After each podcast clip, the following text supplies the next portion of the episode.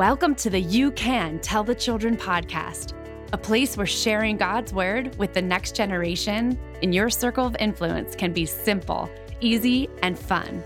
We know that intentionally teaching children about God and the relevancy of His word will be a game changer in their homes, schools, and communities. This podcast is a ministry of Bible to School, the experts in engaging children with the Word of God. Together, we will make sure you can tell the children about the love of Jesus. Ready, set, let's go.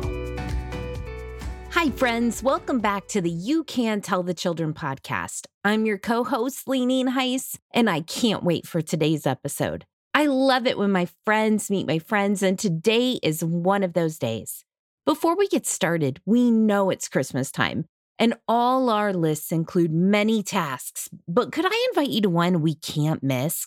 That's shepherding the hearts of the kids in our lives to Jesus. Christmas is such a natural time to talk about the things of God with our children as our days change pace and the world stops for the wonder of the season. Let's take time to talk about the real reason for wonder the gift of Jesus. Today, though, it's my privilege to introduce you to my friend, Ben Vander Kodde. I've known and worked beside Ben for years, and one of his superpowers is helping break down big ideas and making them understandable for little people. Today, Ben is going to help us talk about helping kids create a culture of value within their schools and groups. The uniqueness of this conversation is that we can have this conversation in any environment, even ones where we can't overtly say, because God gave us value. It's going to be a great conversation, and you can just listen in because our show notes today are found on our website at Bible2school.com. That's Bible, the number two, school.com. Now, let's jump right in. Well, Ben, welcome to the You Can Tell the Children podcast. Thank you. Excited to be here. It is so fun to introduce you to our audience. So, Ben, for those who aren't familiar with you and your ministry, would you introduce yourself? Briefly, my name is Ben and live and work at a place called Grace Adventures in Michigan. Been here for just over 20 years. My wife and I have four kids, and I've been a program director. I do a lot of working with schools today, teaching, training, facilitating, coaching, those sorts of things. So. Okay, so I live at Grace Adventures. You live at Grace Adventures. We live cross mm. campus from each other. But tell people if people aren't familiar what Grace Adventures is and does. Yeah, so it started mm. as a Christian youth camp and has now grown that we have our own ranch camp. We do a family campground all summer long. We also continue to do youth camps, but we work with uh, school groups and churches on a year round basis. So, yeah, I think that's exciting. So, a few years ago, I recognized that you were doing something that was unique, which was you had the ability to go into public schools and teach truth, basically, even biblical truth in that form of the public schools. So, can you dial back into when that started or mm-hmm. when that opportunity began to happen? Yeah, Lee. I actually it started in a Christian school. They were struggling with a group of students that had some cliques and some bullying going on. And they said to mm-hmm. me, Ben, can you come? We're going to do a retreat at a church near us for this specific group of students. Could you come and could you teach them some biblical truth and do some team building at the same time, which is what I have been doing at camp, truth in chapel, and then um, team building with cabin groups. And so I went and did that. And I came back and I said to my supervisor, I said, this was really cool because I was able to do both teaching and facilitating. So I could teach them concepts and then they could practice what uh, they were learning. And he looked at me and said, Do you think we could write a program? And so I began to do that. well, I had already done that for the Christian realm. And he said, Ben, could we do this for public schools? Could we teach them how to interact in a positive way and then give them opportunity to practice that? So that really was the start of what we call our P2R program, our positive peer relationship program. And then we just went to a local school that we had relationship with and we sold it to them and uh, asked them to kind of be our guinea pig. And that was 10 years ago already. So, positive peer relationships. And there's actually funding within schools to do training like this, right? As I describe it, it is Grace Adventures version of anti bullying. Mm. So rather than saying, here's what you want to avoid, here's how you want to respond, we decided we wanted to come at it from a of spearheading hey can we teach students how to do relationships correctly and in so doing minimize the bullying and then we looked at and said how god designed us to interact is the way that people need to interact so we built this in a way that we teach truth to students. And actually, I have teachers and administrators as well. Um, so that we can create what I call a culture of value, a place where every person is respected, heard, and known. And I think every person, because we're created in God's image, we long for that. Whether you know Jesus or not, a child walks into a public school and they want to be physically and emotionally safe. And so we want to create a culture of value where every student, every person is respected, heard, and known. And that takes a team effort. It, it's not just administration, it's not just staff and faculty, it's support staff, it's bus drivers, it's cafeteria workers, and then it's the students themselves. And so we've developed different tiers to it, but really it's teaching them how to look at one another as having value and then treating one another as having value. So let's talk about that. Let's unpack that, Ben. It's clear as believers that we believe that God is the one who gives us value. But when you're teaching this to students, like at Bible to School, we're taking public school students and bringing them into a Christian environment. But here we're teaching in a public school setting where you're bound from saying the word, God gave you this value how do we do that? How do we speak to kids without saying God gave you value? So, when I teach Christian school students, which honestly is a huge passion of mine, where I get to teach God's word in a life applicable way, I love to be able to teach them the whole truth. So help me god. Yeah. but but um but to share with each one of those students that you have been created in the image of god you've been which is a gift. Every one of us that's a gift we're given. You don't earn it. You don't lose it. You've been given the image of god we've been given the gift of jesus christ at salvation and then when we receive jesus then we're given the gift of the holy spirit and so all of a sudden not only as a believer am i created in his image but i also have the spirit in my life and so it matters then how I treat other believers. Now, you're asking me specifically when I go into a public school, I just make the assumption that, and, and this is just how Ben looks at the world, I make the assumption that every person has the image of God in them, therefore they have value. So I don't actually try to teach them why they have value. I teach them, I'm assuming we all have value. I, I just teach that as a fact. Every person has value. And then I show them why that's true. And so there's five different categories that that I like to talk. And and and here's what I find when, when you talk and teach students, you have to use story.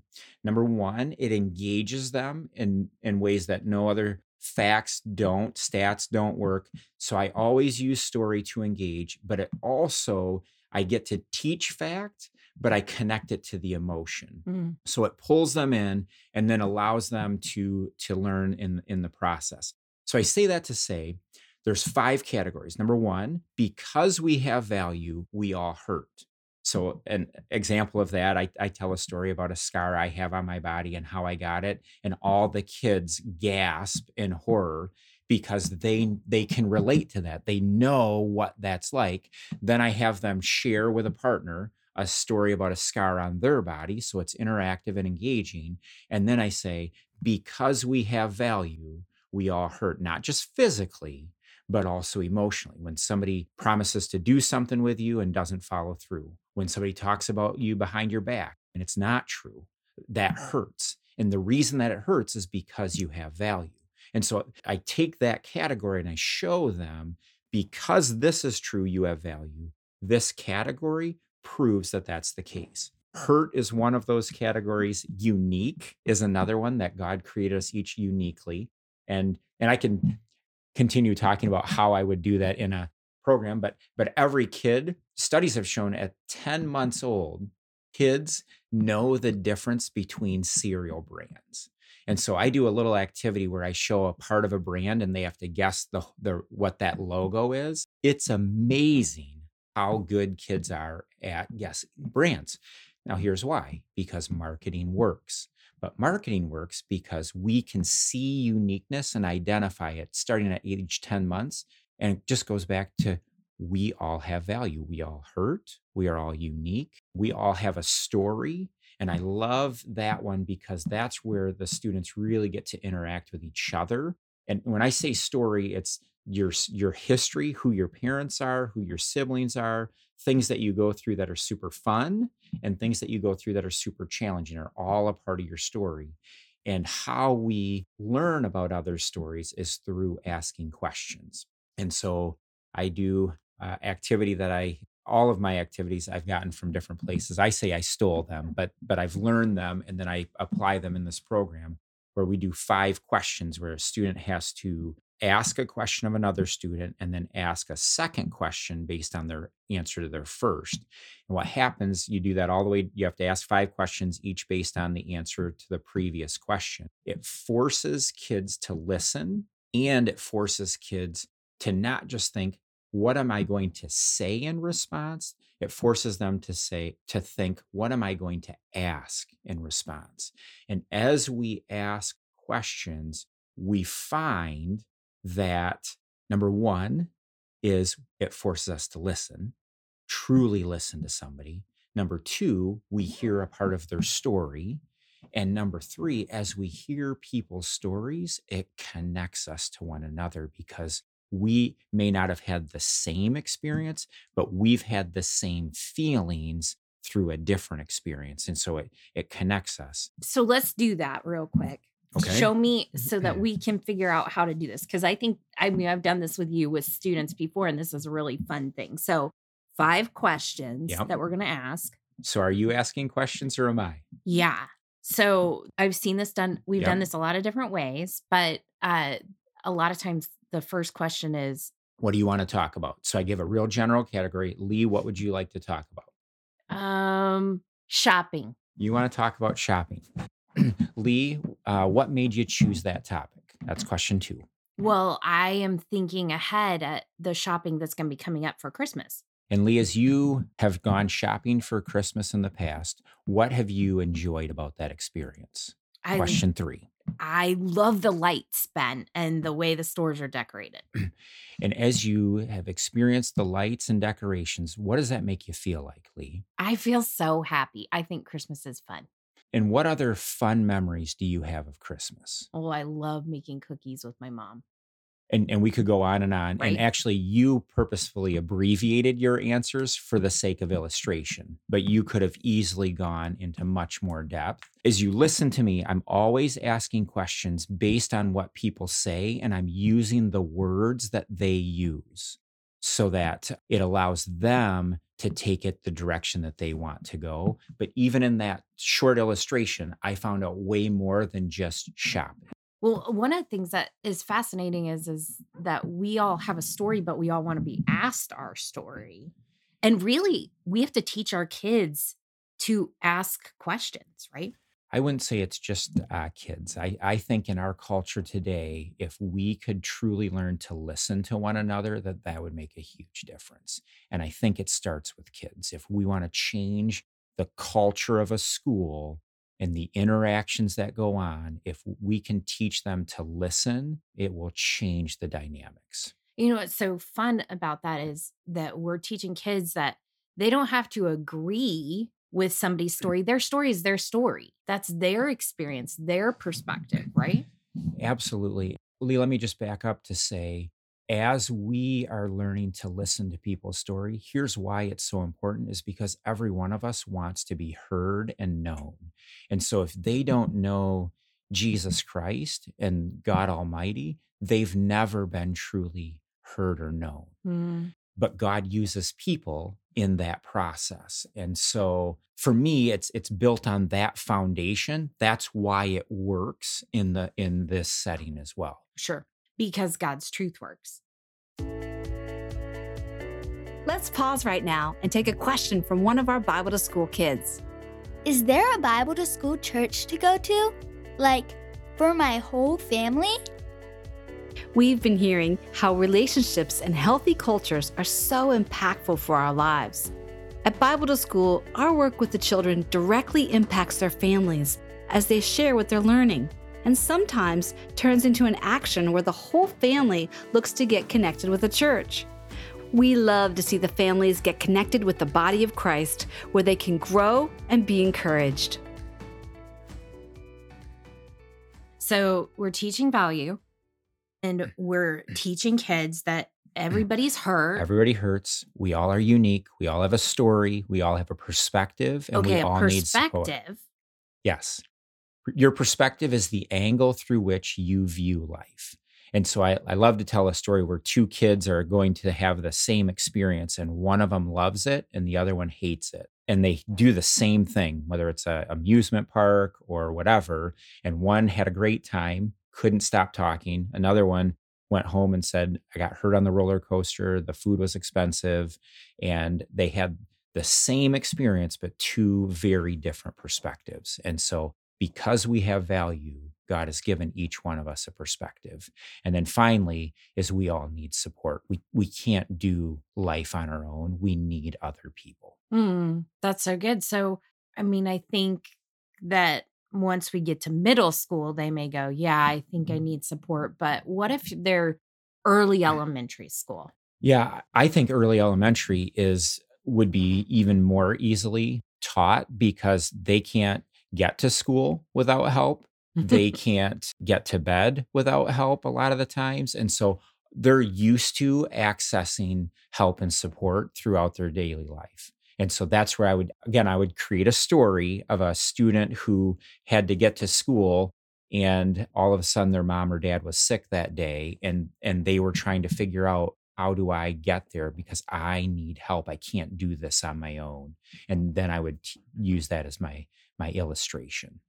So, when we're talking about this, we're talking about how kids build positive Mm. relationships with others. So, understanding that they have all of these needs, Mm. perspectives, hurts, stories, then how do we transition into making that about the person that's sitting across from them and not just them? so let me let me back up again this is a little bit philosophical but i don't believe that changing behavior is by just telling people to do better. I want to change how they see the world. I want to change their worldview first and then their values and then their behavior is on top of that. So that's why i'm teaching first that every person has value because if i change how i look at you then it's going to change how I treat you if I truly believe that. So once the kids wrap their minds around and begin to believe and, and be, at least begin to practice looking at other kids as, as having value, then they can start putting into place how do I treat others who have value? Now, I will say this in the public sector. I also will say to the kids, this means you have value because Mm. some of the kids are coming from broken homes and from very hurtful words and patterns that they've been told you're worthless their whole life. And I want to come and I want to teach them the truth that you have value. So, that being said, there's really kind of three areas that we focus on in building positive relationships. And I start from a student looking out and saying, I need people who will care for me. I need people who will help me and I need people who will encourage me. And so those are the kind of the three areas that I center on help, encourage, and care, because I think care has both kindness, but also toughness to it. There's Mm. times when somebody who truly cares about you will correct you when you're wrong, that it's not just the mushy part, it's the somebody who truly cares is, is going to tell you how they see it and how your behavior or life is impacting in a positive or a negative way. So I teach it from the individual that we all need encouragement. We all need help. We all need care. And then I flip it on them to say, and you can do this. You can be this for those around you. Mm. And so I, I, get them to, to buy in, yep, I need this. And then I can provide this, that I, I can see beyond myself and I can make a difference in this place in school for those that I interact with. So, I mean, right now we're talking with, you know, people are listening who are invested in ministering to children or working with children. So, Ben, one of the things that we know is how we treat those children matters and maybe speaks more than our words ever will. I had one administrator who said to me, he said, Ben, not mm-hmm. only am I getting this program from you because of the content you're teaching, but because I want my kids to interact with your staff. I want them to see your staff because that's the difference maker. It's not just the words and the concepts, it's the experiential when the kids aren't being yelled at, they're being cared for, they're being encouraged, and they know the difference. I, I, say kids all have a sincerity meter. Yeah. And they know, are you being real with me? Do you care about me? And they can tell through your your voice intonation, not just what you say, but how you say it and how you treat them. Mm, I love that. And we know that schools that have Bible school programs, that the principals are excited. I mean, just mm. teachers are excited to get kids involved in that program too. But also, Ben, there's a commitment when students aren't treating each other like they have value. This is where helping correct their behavior, it can be exhausting. I mean, to be honest, I've seen you do this and have patience in ways that I just I hardly have words for actually. And so what is the basis of that patience and willingness to take the long road when kids aren't diving in and getting it and saying, "Thank you so much for being here every week. You're the best," you know, high five. Parenting. yeah. I, I think it truly is this. Number one, it's a process. It's not a one-time event. I look to gap behavior. Gap be- gapping behavior is progress. So you may see the same thing, but if you don't see it, if you see it five times today and only two times tomorrow, even though you're frustrated that I'm seeing it twice, I'm actually making progress. I think the other thing that I have to remind myself is every time I have the opportunity to correct somebody, it's actually God giving me the privilege of speaking truth into their life. Mm. And Christ role modeled, John 1:14 says that when Jesus walked the earth, he was full of grace and full of truth. And, and I think that is how, as I interact with students and staff, wherever I go, I want to be full of grace and full of truth. Mm-hmm. So, ironically, you've done uh, program coordination at camp, you've been involved with students college students, you've led teams of adults, you're going into public schools teaching this to businesses. But until you, I'd never heard a man mm. say that they love and feel most gifted teaching elementary schoolers. So lots of men run in the other direction of elementary schoolers. So, what is it about this age that intrigues you? So, first, let me back up and say I don't think any man gets a testosterone boost from hmm. working with children or for making the statement, I like to work with kids. I think that's one of the reasons why many elementary schools don't have very many male teachers. There's not very many guys that are wired that way. And the only reason that I say it is I was teaching a K through fourth grade experience it was a chapel actually at a Christian school with 431 students in the gym. And I was telling a, a, story with a biblical truth connected to it. And you could have heard a pin drop in that gymnasium. And I don't say that from a bragging perspective because honestly, I've had to come to grips with God, you've wired me this way, and I have to be faithful it's not something that I think uh, there's a number of other ways I'd like to be gifted, but I've I've come to grips with it and appreciate it and value it. But I say that to say as we work with the young kids, they're the most moldable, they're the most teachable, they're the most responsive mm. that when they feel loved, they cannot help themselves but reciprocate. which I think is how God's wired us. As we get older, we learn how to put up walls and barriers and and act more complex to cover up but kids are who you you get what you see and there's great beauty to that. I love that. So ben there are friends that are listening right now who feel like they're not making a difference that they're dealing with behaviors and not getting to truth. And i wonder what you would say to that to someone who is discouraged by the outward behavior versus what they feel like they're accomplishing in the heart. I mean, at public school, you don't have kids say, You're right, it's all about Jesus. Yeah. So I think a couple things. Number one, I claim James 1 5 on almost a daily basis that if any of you lacks wisdom, he should ask God who gives generously to all without finding fault, and it will be given to him. And so in that moment, I say, God, give me your wisdom. My mom taught me at an early age, 1 Samuel 16, verse 7, which says, The Lord does not look at the things man looks at. Man looks at the outward appearance, but the Lord looks at the heart. And so, one of the things I pray is, God, help me to see these kids' hearts. Help me to see these kids the way you see these kids. And that helps me look beyond the behavior to know that behaviors is is a megaphone oftentimes for kids saying i need help and they don't know how to verbalize that mm. and so their behavior demonstrates they're hurting on the inside and so how can i break through that to to find the real kid that's in there? Such a good word. Well ben we're almost out of time and i'm wondering if you could pray for our friends that are listening who are in the process right now of doing what you do which is sowing truth mm into the lives of students. So, God, we come before you, readily acknowledge that it's your truth and your word and your principles that are going to transform and change lives. God, that's one of the reasons why Bible to school matters, is um, that they're teaching your truth to kids. And so, Lord, as, as the harvest is ripe and workers are few, I pray that you would continue to equip, empower, strengthen, and uh, give wisdom and discernment to each one of yours who is out representing you in difficult places, as well as, um, Lord, that you would give them glimpses of hope uh, so that they would persevere and be faithful. Mm-hmm. And uh, we pray these things in your Son, Jesus' name. Amen. Amen. Thanks so much, Ben. Thank you.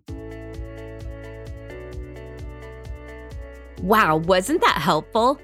I love the way that Ben made a critical biblical principle easy for kids to grasp. You can find those five value statements on our website today in the show notes at Bible2School.com.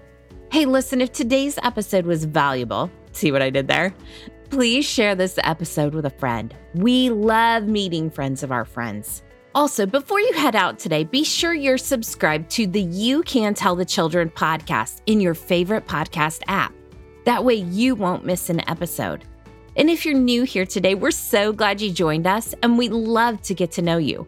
Drop us a comment on social media. We're at Bible to School on every platform. We'd also love for you to get to know us too. Our website is Bible2School.com. That's the word Bible, the number two, school.com.